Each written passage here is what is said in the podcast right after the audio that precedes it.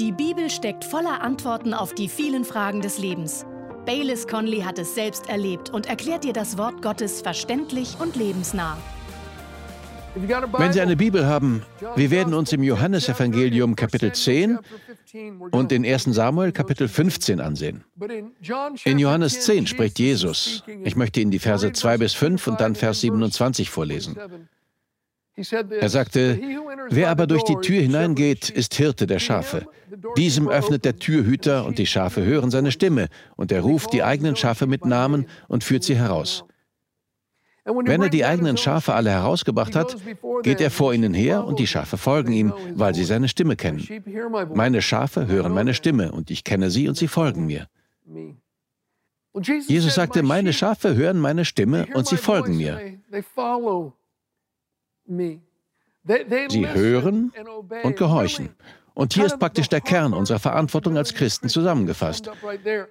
Wir hören, wir gehorchen. Wir hören und wir folgen.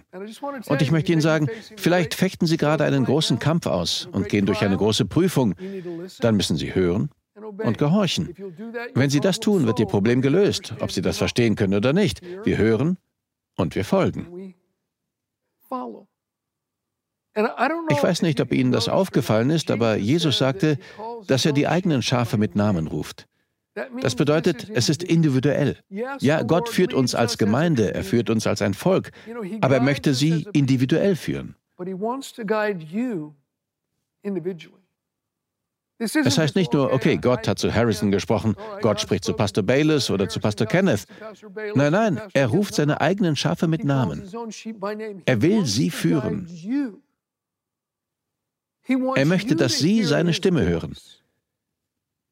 Es geht nicht nur darum, dass die Gemeinde von Gott geführt wird. Gott spricht zu ihnen. Er spricht in ihr Leben hinein über die Dinge, die sie betreffen. Er will zu ihnen sprechen und er will, dass sie ihm folgen. Und er will, dass wir das erwarten. Ich möchte das anhand einiger Prinzipien aus einer bekannten Geschichte aus dem Alten Testament erklären. Sie steht in 1. Samuel 15. Gott gab Saul, dem ersten König Israels, die Anweisung, gegen die Amalekiter zu kämpfen und all ihre Güter zu vernichten, und Saul tat nicht, was Gott ihm aufgetragen hatte. Er kam zurück, hatte all die wertlosen Dinge zerstört, aber alles Gute für sich behalten. All die Schafe, all das Vieh und alles Wertvolle, und brachte es mit sich. Da kam er zu Samuel, dem Propheten, und sagte, hey, ich habe getan, was der Herr gesagt hat. Samuel fragte, was sind das für Sachen? Saul sagte, ich will sie dem Herrn opfern, ich habe sie mitgebracht, um sie Gott zu geben. Aber das hatte Gott ihm nicht aufgetragen. Ein Teil dessen, was Samuel zu ihm sagte, steht in Vers 22 von 1. Samuel 15. Samuel aber sprach, hat der Herr so viel Lust an Brandopfern und Schlachtopfern wie daran, dass man der Stimme des Herrn gehorcht? Siehe, Gehorchen ist besser als Schlachtopfer, Aufmerken oder Zuhören besser als das Fett der Widder.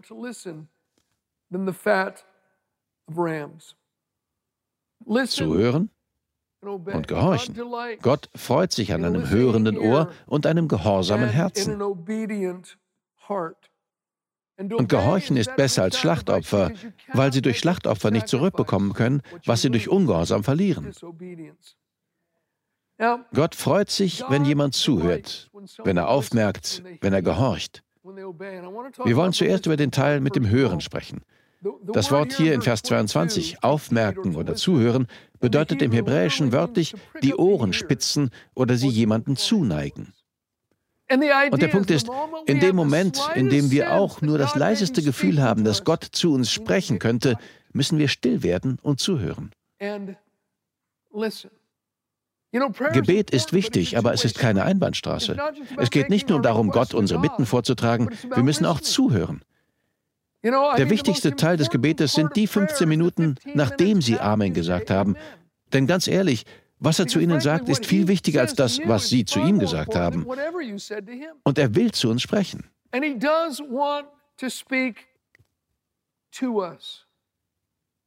Psalm 81, Vers 9 sagt Gott, oh, wenn mein Volk doch auf mich hören würde. In Jesaja 55 sagte er, hört mir sorgfältig zu, neigt mir euer Ohr zu und hört. Es gibt mehrere Wege, wie Gott zu uns als seinem Volk spricht, aber ich möchte Ihnen die beiden wichtigsten davon nennen. Durch sein Wort und durch das Zeugnis, das ist das Zeugnis seines Geistes. Als erstes spricht er durch sein Wort zu uns. Hören Sie, einige von Ihnen müssen nicht besser geführt werden, sie müssen belesener werden. Sie brauchen keine Führung, sie müssen lesen. Gott spricht durch sein Wort zu uns. Und wenn dort etwas klar gesagt wird und Sie es verstehen, müssen Sie es einfach tun. Sie brauchen nicht einmal darüber zu beten. Sie müssen es einfach tun. Der zweite Weg, wie Gott hauptsächlich zu uns als seinen Kindern spricht, ist durch das Zeugnis, das innere Zeugnis des Heiligen Geistes. Römer 8, Vers 16. Der Geist selbst bezeugt zusammen mit unserem Geist, dass wir Kinder Gottes sind. Der Geist selbst bezeugt zusammen mit unserem Geist. Es ist ein inneres Zeugnis.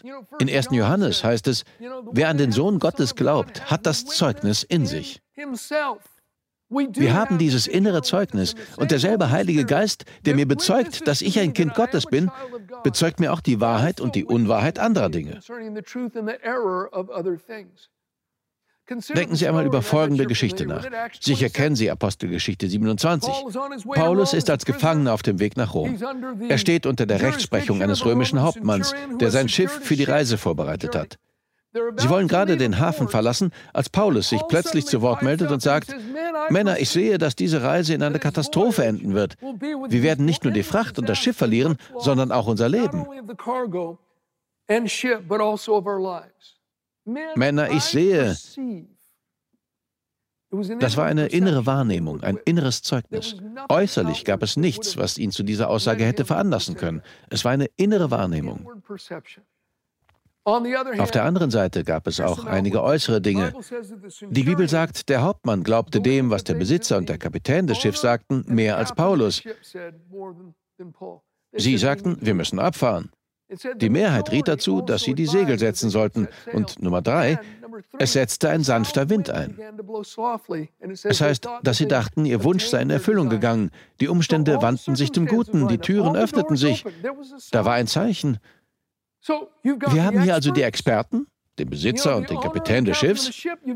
Da war die Mehrheit. Und alle Zeichen schienen zu sagen, ihr müsst losfahren. Auf der anderen Seite war Paulus mit seiner Wahrnehmung, seinem inneren Zeugnis. Wer hatte recht? Paulus. Sie erlitten einen katastrophalen Schiffbruch. Wenn Sie sich immer auf die Experten verlassen, werden Sie Gott die meiste Zeit verpassen. Wenn Sie sich immer darauf verlassen, was die Mehrheit sagt, werden Sie Gott die meiste Zeit verpassen. Und wenn Sie die Entscheidungen Ihres Lebens danach treffen, ob sich die Tür geöffnet hat, ob sich die Umstände gut gefügt oder Sie ein Zeichen bekommen haben, werden Sie Gott die meiste Zeit verpassen. Jemand sagt, aber Gideon legte Wolle aus, um herauszufinden, was Gott tun wollte. Das tat er. Er legte frisch geschorene Wolle aus und sagte, Gott, wenn ich das tun soll, lass am Morgen Tau auf der Wolle und den Boden herum trocken sein. Er sagte, die Wolle ist nass und alles andere trocken. Gott, ich tue das nochmals. Ich lege die Wolle aus und diesmal lass das Gegenteil geschehen. Lass den Boden nass und die Wolle trocken sein. Manche Menschen sagen, lege einfach Wolle aus. Hören Sie, niemand tat das im Neuen Testament, nachdem die Christen mit dem Heiligen Geist erfüllt wurden. Niemand, kein einziges Mal. Wenn Sie Wolle auslegen, werden Sie Wolle lassen müssen. Satan ist der Gott dieser Welt und er kann bestimmte Dinge bewegen, Freunde. Ich dachte kürzlich an ein junges Paar, das ich einmal traf. Gott segne sie. Sie lieben Jesus, aber sie packten ihre Sachen, um nach Texas zu ziehen. Sie hatten darüber nachgedacht und ein Zeichen bekommen. Sie kam nach Hause und sagte, heute fuhr vor mir ein Auto mit texanischem Kennzeichen auf die Autobahn. Er sagte, ich habe heute Morgen auch ein Kennzeichen aus Texas gesehen. Das muss von Gott sein. Wenn Sie Ihre Entscheidungen auf dieser Basis treffen, werden Sie meistens falsch liegen. Gott führt uns durch sein Wort und durch das innere Zeugnis seines Geistes. Als junger Christ wollte ich die Wohnung einer Frau mieten. Sie war Christin. Aber sie gab mir die Wohnung nicht. Später fragte ich sie, warum haben Sie mir die Wohnung nicht vermietet? Sie stand so lange leer. Sie sagte, ich habe Wolle ausgelegt, Bayless. Ich sagte, wirklich? Sie sagte, ich habe dem Herrn gesagt, wenn das Telefon vor 2 Uhr zweimal klingelt, soll ich dir die Wohnung vermieten, aber es hat nur einmal geklingelt. Wenn ich das gewusst hätte, hätte ich Sie selbst angerufen. Nun, der Schlüssel ist, zu tun, was Gott uns sagt, wie auch immer er mit uns kommuniziert, sei es durch das Zeugnis des Heiligen Geistes oder durch sein Wort. Wir müssen es tun. Das führt uns zum zweiten Punkt, an dem Gott Freude hat, und das ist ein gehorsames Herz. Saul verstand Gottes Anweisungen, aber als die Ereignisse ihren Lauf nahmen, glaubte er, eine bessere Idee zu haben. Und so änderte und modifizierte er Gottes Anweisungen, damit sie besser zu dem passten, was er wollte. Und dieser teilweise geänderte und modifizierte Gehorsam war für Gott nicht akzeptabel, genauso wenig wie Sauls Entschuldigungen. Ein wenig später in der Geschichte finden wir drei Hauptgründe für Sauls Ungehorsam. Der erste war Stolz. Er hatte gerade den Kampf gegen die Amalekiter gewonnen und Samuel ist auf der Suche nach ihm. Wir kommen zu Vers 10 von 1. Samuel 15. Da geschah das Wort des Herrn zu Samuel: Es reut mich, dass ich Saul zum König gemacht habe, denn er hat sich von mir abgewandt und hat meine Worte nicht ausgeführt. Dann brannte dem Samuel der Zorn, und er schrie zu dem Herrn die ganze Nacht. Und am frühen Morgen machte Samuel sich auf, um Saul zu begegnen. Da wurde Samuel berichtet, Saul ist nach Karmel gekommen. Und siehe, er hat sich ein Siegeszeichen errichtet, und er hat sich gewandt und ist weitergegangen und nach Gilgal hinabgekommen.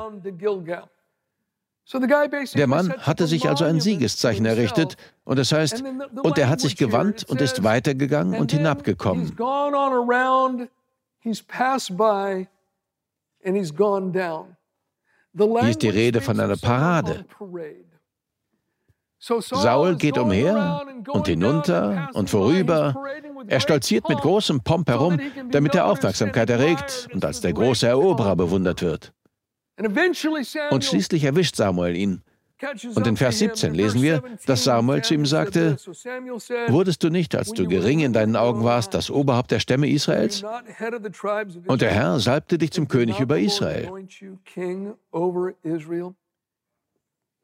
Erst war er gering in seinen eigenen Augen, aber dann wurde er zu einer großen Nummer. Sie haben den Anfang der Geschichte gelesen. Saul war extrem demütig.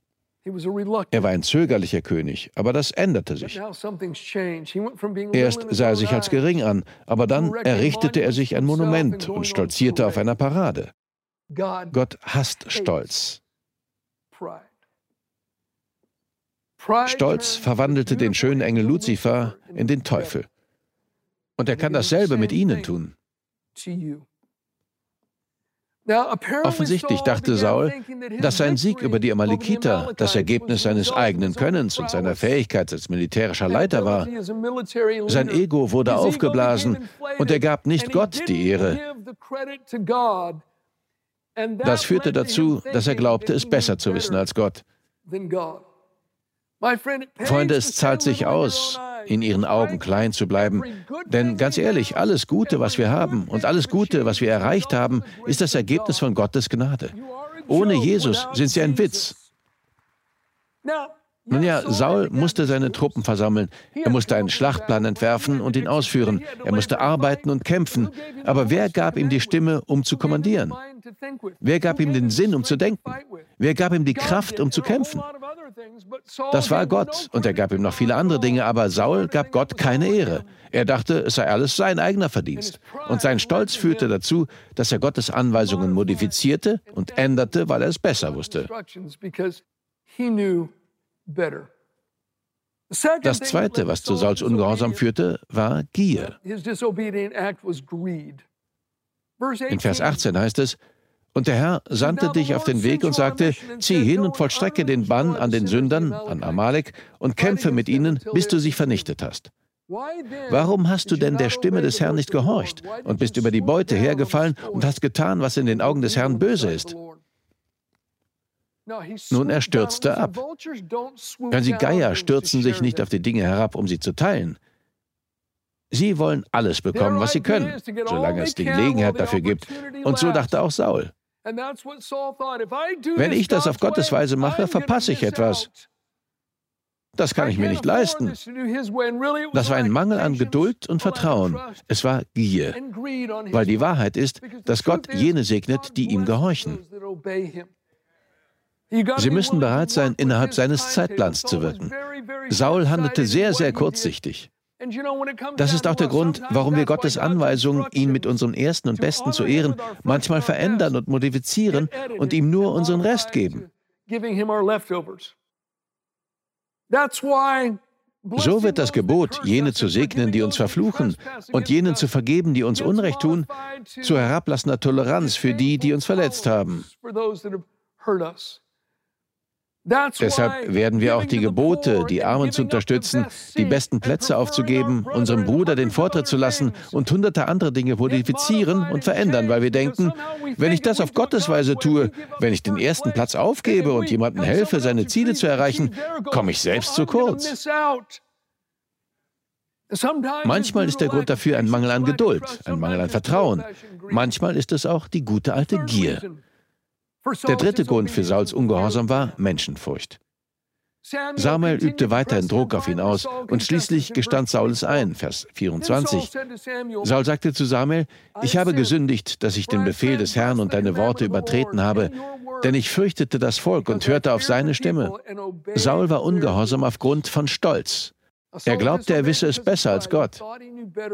Er war ungehorsam aufgrund von Gier. Er befürchtete, zu kurz zu kommen, wenn er auf Gottes Weise handelte. Und er war aus Furcht ungehorsam.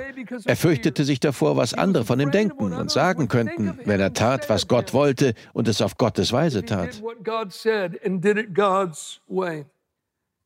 In Sprüche 29, Vers 25 heißt es, Menschenfurcht stellt eine Falle.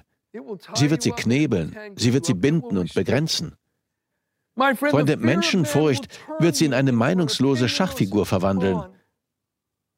Sie wird sie davon abhalten, sich über die Menge zu erheben und anders zu sein. Sie wird sie dazu veranlassen, ihre Gaben und ihre Kreativität zu unterdrücken und sich anzupassen.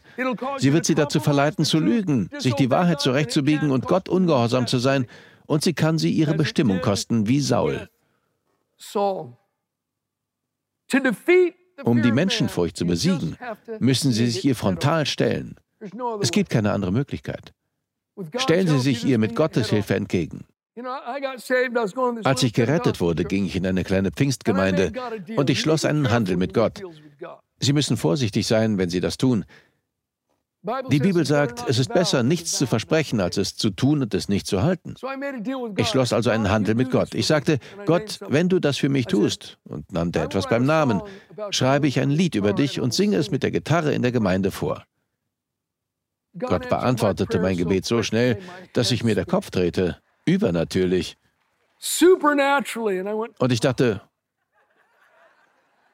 oh, das habe ich nicht erwartet. Aber ein Handel ist ein Handel. Sonntagabends kamen in der Gemeinde immer Menschen auf die Bühne, die ihr Zeugnis gaben oder ein Lied sangen. Am Morgen nach dem Gottesdienst ging ich zum Pastor und sagte, Pastor, ich habe ein Lied für Jesus geschrieben und möchte es heute Abend im Gottesdienst vorsingen. Er sagte, okay. Ich hatte gehofft, dass er Nein sagt, denn dann wäre ich vom Haken gewesen.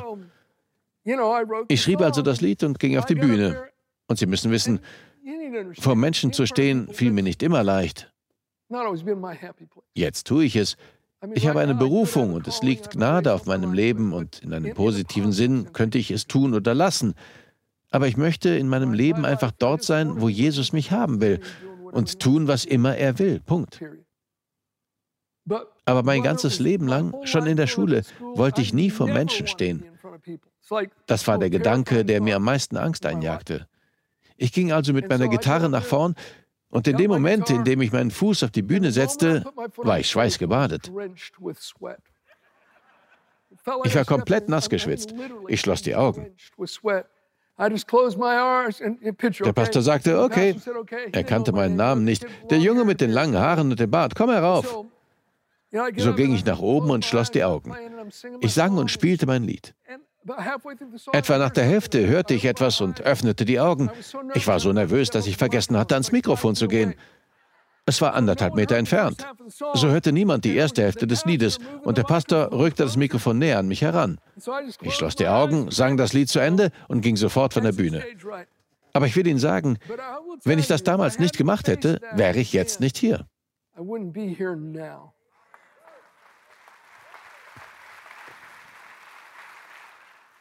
Vor Jahren predigte ich einmal im Andreswil in der Schweiz. Ich wohnte bei einer wunderbaren Familie. Sie nahmen mich in ihr Haus auf und ich blieb einige Tage dort. An zwei Abenden fanden Gottesdienste statt, an einem anderen gingen wir in ein Restaurant. Es war sehr voll. Als sie das Essen an den Tisch brachten, stand diese Familie plötzlich auf und sie fingen an, den dreistimmigen Segen zu singen. Danke, Jesus, für dieses Essen. Sie sangen auf Deutsch. Alle im Restaurant drehten sich um und sahen sie an. Und ich dachte, das ist großartig.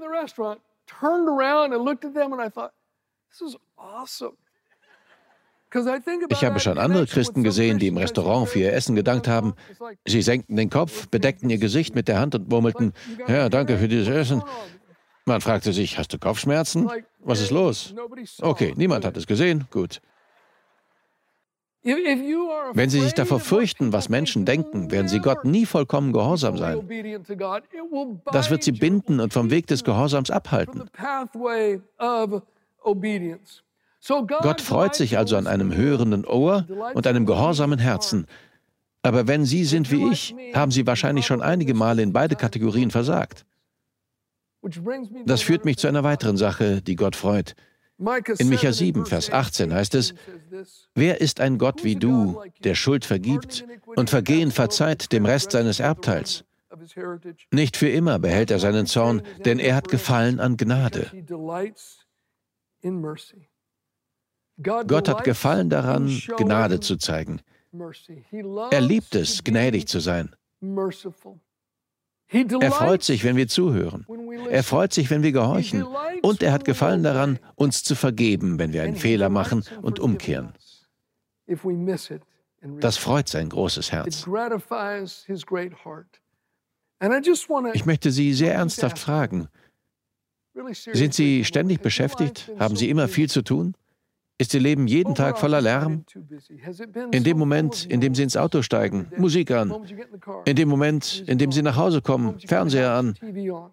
Da ist immer Lärm, immer läuft etwas im Hintergrund. Nehmen Sie sich die Zeit, Ihr Ohr zu neigen und zuzuhören? Das ist so wichtig. Gott möchte sprechen. Er ruft seine Schafe bei ihrem Namen. Er will zu ihnen sprechen. Sein Wort wird lebendig werden und sie werden wissen, dass er ihnen Anweisungen gibt. Er wird ihnen durch den Heiligen Geist Zeugnis geben und sie werden es wissen. Hören Sie, das gilt für jede Person, die mir zuhört. Er kennt ihren Namen und er will sie führen, aber sie müssen sich die Zeit nehmen zu hören. Vielleicht haben Sie es auch schon getan. Wenn Sie den folgenden Satz vervollständigen müssten, Gott sagt zu mir, womit würden Sie die Lücke füllen? Wenn Sie benennen müssten, worüber Gott gerade zu Ihnen spricht, wie würde das lauten? Wenn Sie es wissen, müssen Sie es einfach tun, ohne es zu ändern oder zu modifizieren. Und ich glaube, Gott freut sich am meisten über unseren Gehorsam, wenn es scheint, als sei unsere Weisheit seiner überlegen. Das sind die Zeiten, in denen wir dem Herrn von ganzem Herzen vertrauen müssen und uns nicht auf unseren Verstand verlassen dürfen. Wir müssen einfach gehorchen, ob es nun einen Sinn ergibt oder nicht, ob es der menschlichen Logik entspricht oder nicht. Er ist klüger als wir.